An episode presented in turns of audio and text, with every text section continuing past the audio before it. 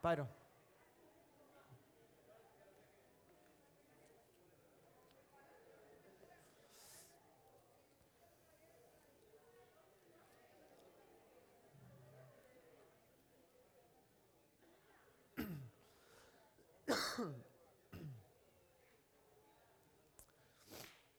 Muy bien. Muy bien, si pueden abrir sus Biblias a Éxodo capítulo 20. Éxodo capítulo 20. Vamos a llegar ahí en unos momentos. Pero vamos a comenzar una nueva serie. Ya que viste los 10 mandamientos, ya sabes que va a durar por lo menos 10 semanas. una semana por mandamiento. Pero no es, no es solamente estudiar los 10 mandamientos, es orar. Es vamos a estar orando los 10 mandamientos hacer oración a través. Sí, vamos a, estudiar los mandamientos en sí, pero el fin no es solamente aprender algo nuevo acerca de los mandamientos, pero el fin es dejar que esos mandamientos nos transformen a nosotros. Pues, ¿a poco no me pueden transformar solo con estudiarlos? Sí, Sí, sí, sí, pueden, pueden hacer esto. Pero quiero enseñarnos a orar. Este domingo pasado yo hablé acerca del lugar, de, que Dios tiene un lugar secreto. Tiene un lugar secreto donde Él quiere encontrarse con nosotros. Pero ese lugar tiene que ser diligentemente buscado y hallado. No podemos nada más correr este, en, el lugar santísimo. Eso hablé la semana pasada, el, miércoles pasado acerca de pasar por las diferentes áreas del tabernáculo para llegar. Eso quiere decir perdón, pureza, unción, ah, fortaleza en el ser interior. Entonces, ¿por qué vamos a orar los diez mandamientos? Hay una buena razón por qué las vamos a orar, porque orar es mucho más que suplicar. Orar es mucho más que pedir lo que tú necesitas. Cuando una persona no sabe ah, muy bien orar, ah, tal vez lo que hacen es que se hincan y, dicen, ah, hola Señor, estoy aquí, no sé qué decir. Y es un poquito incómodo, ¿verdad? y, bendice este día, uh, que haya paz mundial. Amén. ¿Verdad? Y esa es, esa es la oración. Y no es una oración indigna, pero es una oración un poquito inmadura. Quiero madurar nuestra capacidad para orar, porque orar es mucho más que pedir y suplicar. Orar es conversar, orar es conocer. Ponlo en, el contexto de una relación personal que tú tienes. Ah, ah, ah, tal vez con tu mejor amigo. La primera vez que conociste a esta persona, tal vez fue, hola, ¿cómo estás? Me llamo Kyle, me llamo tal y tal. Este, qué gusto de conocerte. Un poquito incómodo, no conoces la persona, la persona no te conoce a ti. Pero al hablar, la conversación ah, comienza a profundizarse más. Comienzan a conocer el pensamiento uno del otro, hasta llegar a ser buenos amigos y pueden terminar la frase del otro. Tú nada más con una mirada, algo, algo chistoso sucede en, en el alrededor y nada más a tu amigo le echas una mirada y los dos porque saben lo que los dos están pensando. Y ya, ya su corazón y su mente comienza a estar sincronizado. Y las vidas ah, entrelazadas. Pero así es con el Señor. tal vez al principio la oración es un poquito incómoda. Pues no sé qué decir y después de 30 segundos ya acabé todo mi vocabulario religioso. Y yo no sé qué más decir, entonces amén y vamos. Pero entre más conoces del Señor, entre más buscas este lugar secreto, este lugar íntimo con Él, más vas a entender su pensamiento. Más tiempo pasas con Él, tu corazón va a latir al mismo ritmo que el suyo. En cualquier situación y cualquier momento de tu vida, tú vas a saber qué Dios piensa acerca de lo que está pasando, porque tú has pasado tiempo con Él. Y están sincronizados tú y el Señor. Pero eso ocurre con tiempo. Entre más tiempo estás con Él, entre más platicas con Él, entre más le conoces, más vas a estar con Él y más a conocer cómo es y vivir como Él quiere. Es imposible estar tanto tiempo con otra persona sin que esta persona comience a transformar algo dentro de ti. Caso en punto, yo y mi esposa. Yo sé que siempre uso uh, a mi esposa y yo como ejemplo, pero pues es mi vida, es lo que conozco, ¿ok? Entonces, así va a ser. Cuando yo conocí a mi esposa, yo estaba en proceso de, de aprender el español. Yo podía hablar bastante bien y llevar una buena conversación, pero no entendía los chistes. Entonces ella y sus amigas, y yo. Cuando am, recién estábamos saliendo, ahí estamos caminando, ahí tal vez en el estacionamiento de la iglesia, andamos conversando ella y yo, conociéndonos más, y, y- y estoy yo derramando de mi corazón hacia ella, y ella como buena latina, ella, hola, hola, hola, hola. Y aquí estoy yo tratando de derramar mi corazón y yo todo ofendido porque no me está prestando atención. Y, y dice, "Bueno, pues es rudo no saludar, ¿no sabes? Pues que soy yo, soy un, un güerito, no saludamos. Este trabajaba con una, un- este, en- yo trabajaba en el equipo de facilities de la iglesia ah, donde yo asistía y yo trabajaba con casi puro mexicano allí. Y, ah, y- y- y yo comencé a aprender los, la, la manera latina de ser, la manera de ser. Y mi hermano no habla nada de español y no sabe nada de la manera latina. Y él nada más está en su propio mundo. Y cuando él pasaba uno de mis compañeros de trabajo y no saludaba, este, este hombre me viene a decir, oye, Caio, yo creo que tu hermano me odia. y si ese, ¿por qué? Porque no me saluda. Entonces estoy aquí derramando mi corazón a Teresa y hola, hola, hola. O estamos en, en la tienda y yo tratando de hablarle otra vez y ella me interrumpe. Mira a una persona que jamás en mi vida he visto y conocido y dice, ¿de dónde te conozco? Oye, que ah, me conoces a mí, te estoy hablando, escúchame, hombre. El punto en todo eso es que entre más tiempo yo pasaba con mi esposa, entre más tiempo le conocía, conocía a su familia, más hispano me hizo ella. El idioma mejoró, mi manera de ser comenzó a transformarse. Ah, porque ella me mostró una nueva manera de vivir, una cultura diferente que no era mía. Cuando pasas así de tiempo con el Señor, es imposible que tu vida no se transforme. La oración es más que suplicar, es pasar tiempo, es conocer, es charlar con el Señor y es- es escucharle al Señor. Y cuando oras de esta forma, es imposible que Dios no te cambie. Amén. Vas a aprender una cultura que naturalmente no es tuya. Y no estoy hablando de las culturas de este mundo. Estoy hablando de la cultura del reino de Dios.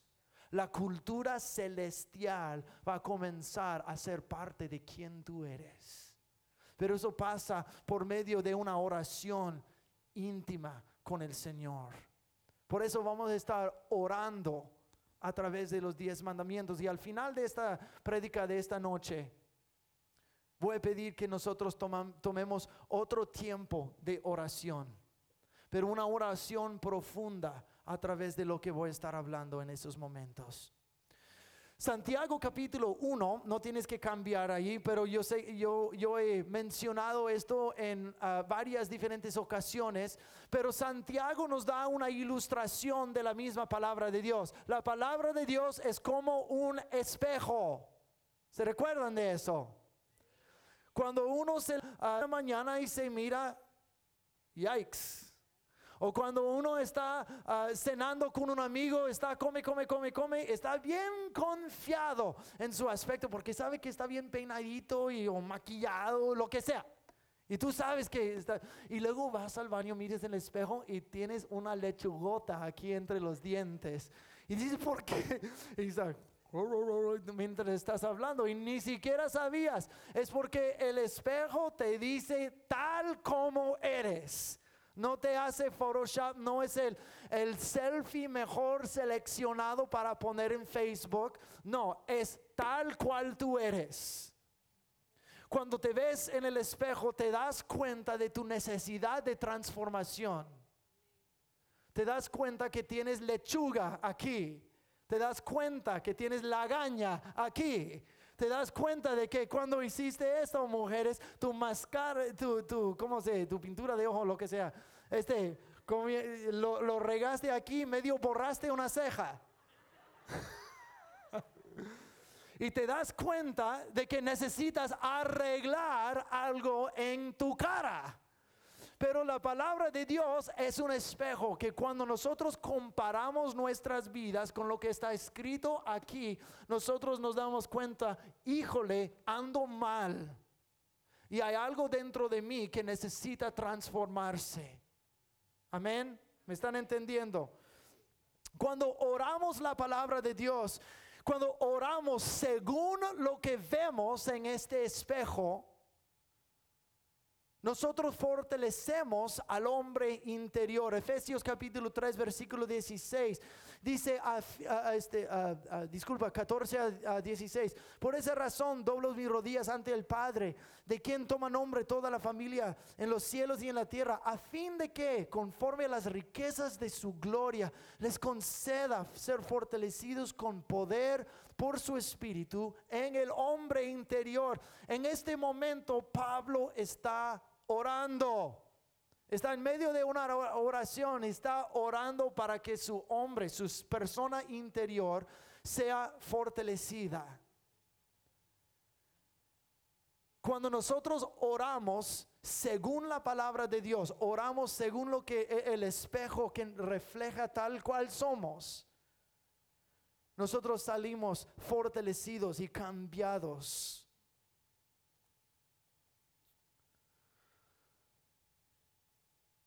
Cuando oramos según la palabra de Dios, bueno, segundo de Pedro capítulo 1 nos dice que en Cristo Jesús, por medio de nuestro conocimiento de Cristo Jesús, que viene por medio de la palabra, nos ha dado todo, todo para vivir esta vida en piedad. Todo lo que, lo que nosotros tenemos para vencer esta vida, vivir conforme lo que Él quiere ya nos lo ha dado a través del conocimiento de Cristo Jesús.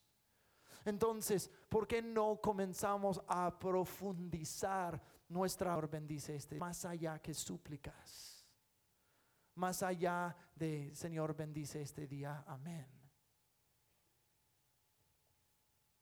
Estamos pidiendo que Dios transforme todo lo que hay en nosotros para ser un reflejo actual de quien él es. Es fácil escuchar y olvidar. Todos lo hemos hecho.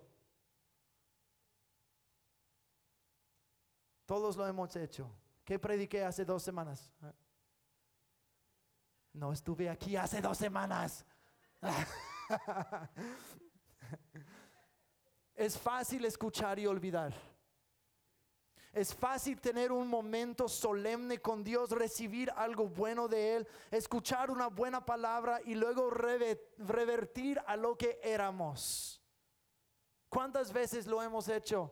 Oh, wow, qué servicio, qué palabra, qué adoración, qué esto y otro, qué conferencia. Y luego salimos y hacemos las mismas cosas otra vez. Santiago dice, el que hace eso es el que se mira en el espejo se da cuenta de todo y luego luego se olvida de su propio aspecto. El que escucha y no hace la palabra de Dios.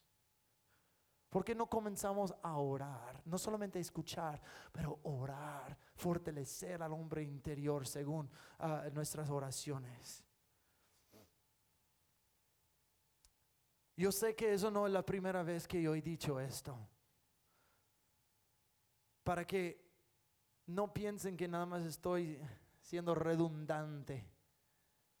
Quiero repetir, las palabras del apóstol Pablo en Filipenses 3.1 que dice, dice así, nunca me canso de decirles estas cosas y lo hago para proteger su fe.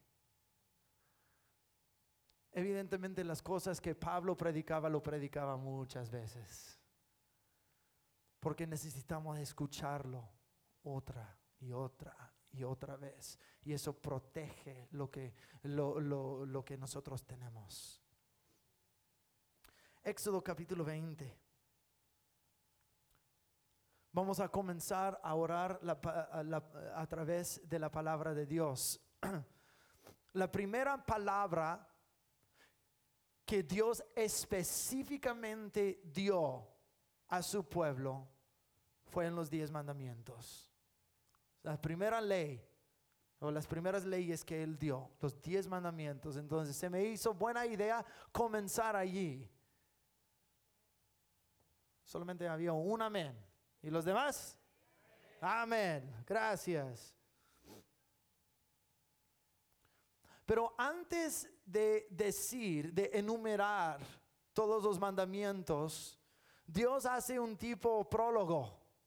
En, en ah, versículo 1 de capítulo 20 dice así, y Dios habló todas estas palabras diciendo, aquí está el prólogo, yo soy el Señor tu Dios que te saqué de la tierra de Egipto, de la casa de esclavitud.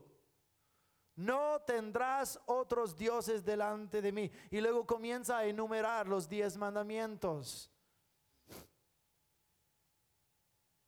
¿Por qué hizo ese prólogo?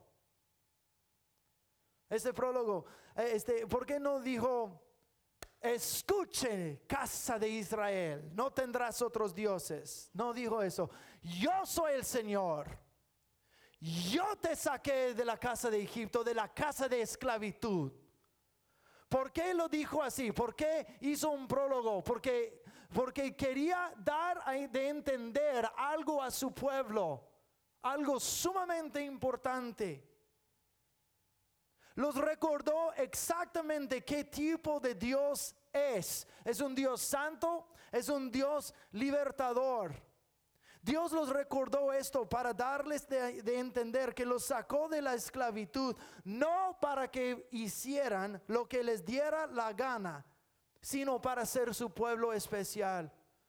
Por ejemplo, cuando tú vas a la tienda y tú compras algo, no lo compras para desecharlo pues es un desperdicio de dinero. Si, eh, necesitas barrer tu casa y no tienes escoba, vas y compras una escoba para barrer. No, para, no, no usas la escoba para dar palo al perro o para tirarlo en el bote de basura. Lo usas al propósito que lo compraste. Dios compró o redimió la casa de Israel de su esclavitud. Y Dios es un buen inversionista. Él invierte su tiempo y su ser en alguien con el fin de usar esta persona, o en este caso esta nación. Está diciendo, acuérdense, yo soy tu Dios, yo te liberé, yo te saqué de esclavitud. Ahora escúchenme a mí, porque yo compré sus vidas. Y no los compré para desecharlos. Y no los compré solo por lástima. Y no los compré para nada más echarlos afuera para que hicieran lo que quisieran. Yo los compré porque tengo yo un propósito para ti y como buen inversionista yo voy a cumplir aquella cosa por el cual yo te compré. De la misma forma Jesús nos ha comprado a nosotros. y, nos ha dado libertad, pero a la misma vez nos, nos compró para ser sus siervos, no para que nosotros hagamos lo que nos dé la gana. Y después de ese prólogo, él dice, ahora no tendrás otros dioses. Y sigue con diez mandamientos. Porque yo tengo un propósito, es para que tú llegues a ser mi pueblo especial. Yo los compré, yo los redimí, ahora yo los voy a transformar mediante mi palabra. El primer mandamiento es no tendrás otros dioses delante de mí. Primeramente, para ser como Él es, nosotros no podemos poner delante de nosotros cosas que no son como Él es. Pues naturalmente. Si quiero ser un beisbolista profesional, no voy a salir y practicar el fútbol. Pues naturalmente yo voy a practicar aquella cosa que yo quiero ser. Y, la primera cosa que dice, no tendrán otros dioses. Porque el momento en que comenzamos a entregarnos a otra cosa que no sea Dios, nos comenzamos a transformar según esta cosa. Salmo 100, eh, 115, versículo ah, ah, 16. No, no, no. Este 115, 1 al 8. Dice que la- las- la- los ídolos de las naciones tienen manos y no palpan, bocas y no hablan, ojos y no ven, ah, oídos y no escuchan. Y dice, son como ellos, aquellos que los hacen y aquellos que los adoran. Tú llegas a ser como la cosa que tú adoras. Por eso Dios dice, no tendrás otros dioses delante de mí. Porque tú vas a convertir en la imagen de esta cosa. Pero yo te compré, yo te saqué de esclavitud para utilizar tu vida. Y no tienes derecho de, de- de ir corriendo en pos de otras cosas que no te libraron, no te compraron. No perteneces a ellos. Yo te saqué para recuperar mi imagen en ti. No tendrás otra cosa delante de mí. Porque te va a pervertir en tu ser interior. Te va a torcer para ser alguien que tú no eres. Y luego habré perdido mi inversión en ti. Porque no, es, no estás llegando a ser como yo soy. Uno llega a ser como la, como la persona que, o cosa que más le influye, lo que acabo de decir de mi esposa y yo, ella me, me hizo más hispano que yo le hice americana. Ella me dice, ¿what? lo que más tú atesoras es donde estará tu corazón. Lo que tú más atesoras en esta vida con, estos mandamientos, quiero que nosotros entendamos eso. Dios no está buscando un pueblo que robóticamente ro- obedece estos mandamientos. Ah, no tendré otro Dios, eh, honraré a mi madre y padre. Y nada más lo hacen sin pensar. No, no, no, no, no, no, no, no. O, un pueblo legalista y religiosa que nada más ah, sigue un montón de reglas. Dios está en búsqueda de un pueblo que atesora su presencia, que atesora su amistad y relación con Él desde el corazón. Está buscando el... No pongas nadie o nada delante de mí. La Biblia ah, dice que Dios es un Dios celoso. No celoso de una mala manera, pero celoso de que Él quiere. Él te ama tanto y desea tanto que tú le ames igual. De ninguna otra forma sirve relación con Dios. Si yo comenzara a poner otras personas delante de mi esposa en mi corazón y atesorar su presencia y su opinión y tiempo con esta persona más que a mi esposa, ella no va a estar muy contenta, te lo prometo. Pero nosotros hacemos la misma cosa, pero con el Señor.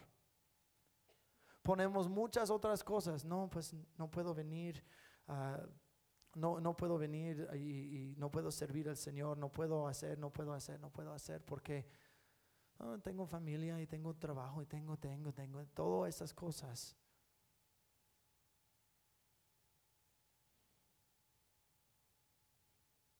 Mi pregunta no es si, tienes que trabajar o algo. Eh, mi pregunta es qué es lo que de veras atesoras en el corazón. Si atesoras su presencia, vas a buscar la manera de estar en su presencia.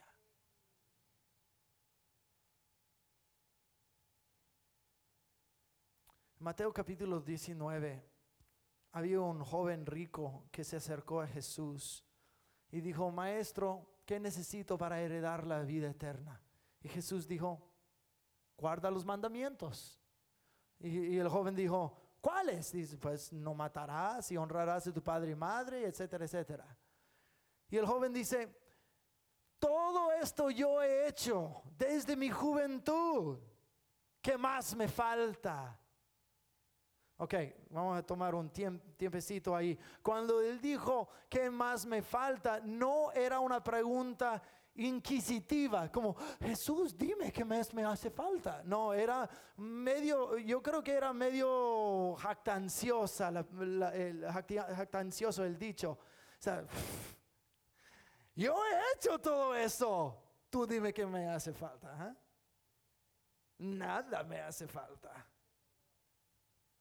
Yo creo que estaba gloriándose, sabiendo, he hecho todo, lo he logrado. Jesús, te caché, que me hace falta? Jesús dice, una cosita, vende todo lo que tú tienes, da todo tu dinero a los pobres y tú sígueme, tendrás tesoro en el cielo.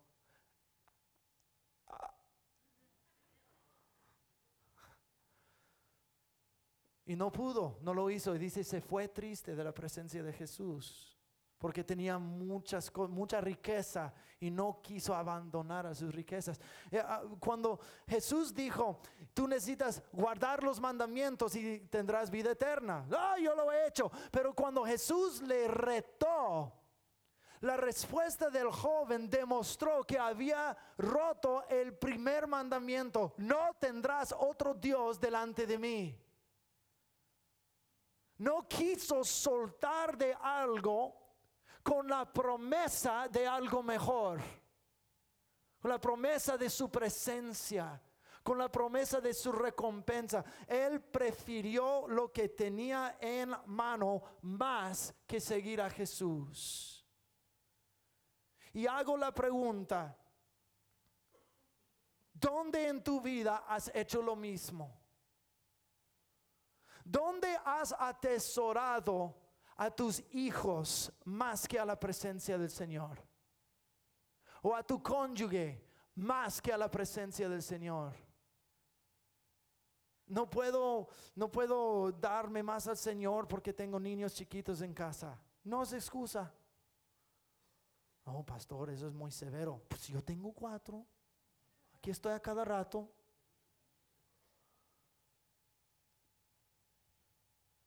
No puedo hacer esto porque, y, tú nombras la, excusa. Y nosotros hispanos somos muy de familia, no podemos dejar la familia. E, este, podemos faltar la iglesia varias veces, varias. No tenemos que servir tanto en la iglesia porque, porque tengo familia. Estás atesorando a tu familia más que al Señor. Disculpa que lo digo, pero es cierto. Entonces, ¿qué me estás diciendo? ¿Que necesito desechar mi familia? No, tampoco dije eso. Pero cuando tú aprendes a amar al Señor más allá que cualquier otra cosa, y buscas su presencia y no tengas nada y nadie en tu vida que está delante de Él, te prometo algo, tu amor por otras personas va a ser más profundo y más puro. Va a ser un, un amor sobrenatural, un amor más grande que tú pudieras tener en tu ser natural. Porque Él es la fuente de todo amor. No tendrás otros dioses. No tendrás nada y nadie delante de mí.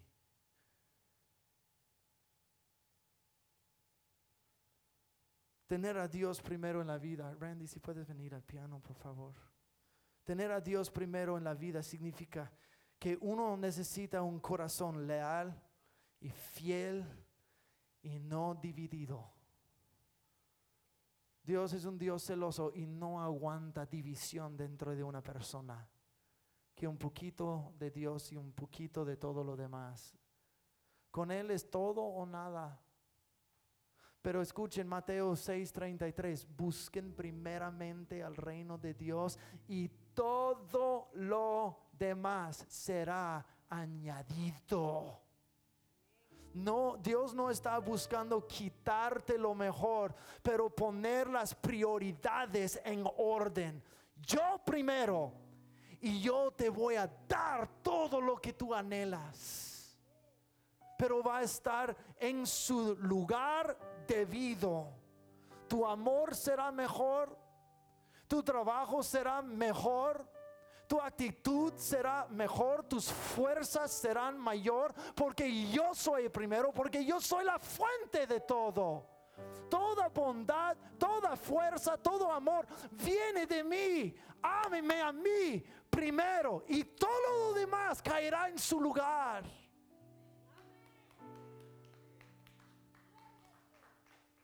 Les reto en esta noche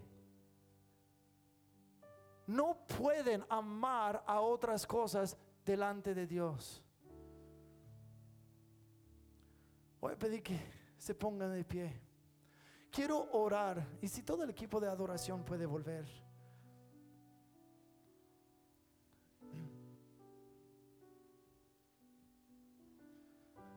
Quiero tomar varios minutos para orar. Vamos a orar los diez mandamientos. Vamos a orar ese primer mandamiento. No tendrás otros dioses. Yo quiero dirigirnos en oración y luego quiero que tú ores. Voy a pedir que todos cierren los ojos. Pónganse de acuerdo conmigo. Y luego cuando te toca a ti orar, yo quiero que vayas más profundo. Una oración de arrepentimiento, una oración de limpieza y pureza, una oración que la palabra de Dios que ha sido como un espejo ha reflejado las áreas en tu vida donde has tenido prioridades equivocadas, en su lugar equivocado. Ora según esto y dile al Señor, Señor, pon mis prioridades en orden. Ayúdame a amarte más que cualquier otra cosa. Con los ojos cerrados, Señor Jesús, nosotros oramos según la palabra de Dios en esta noche. Señor, nosotros te queremos. Te queremos más que cualquier otra cosa. Nosotros queremos tu presencia. Señor, nosotros queremos seguirte y no retener nada sabiendo de que de tu mano viene toda bondad. Tú satisfaces la vida cuando tú eres rey de la vida. Entonces, Señor, nosotros oramos en esta noche pidiéndote perdón donde nosotros hemos puesto otras cosas delante de ti. donde nosotros hemos amado al dinero, al vicio, al trabajo, a la familia o nuestros pecados favoritos más allá que te amamos a ti, donde hemos agarrado cosas.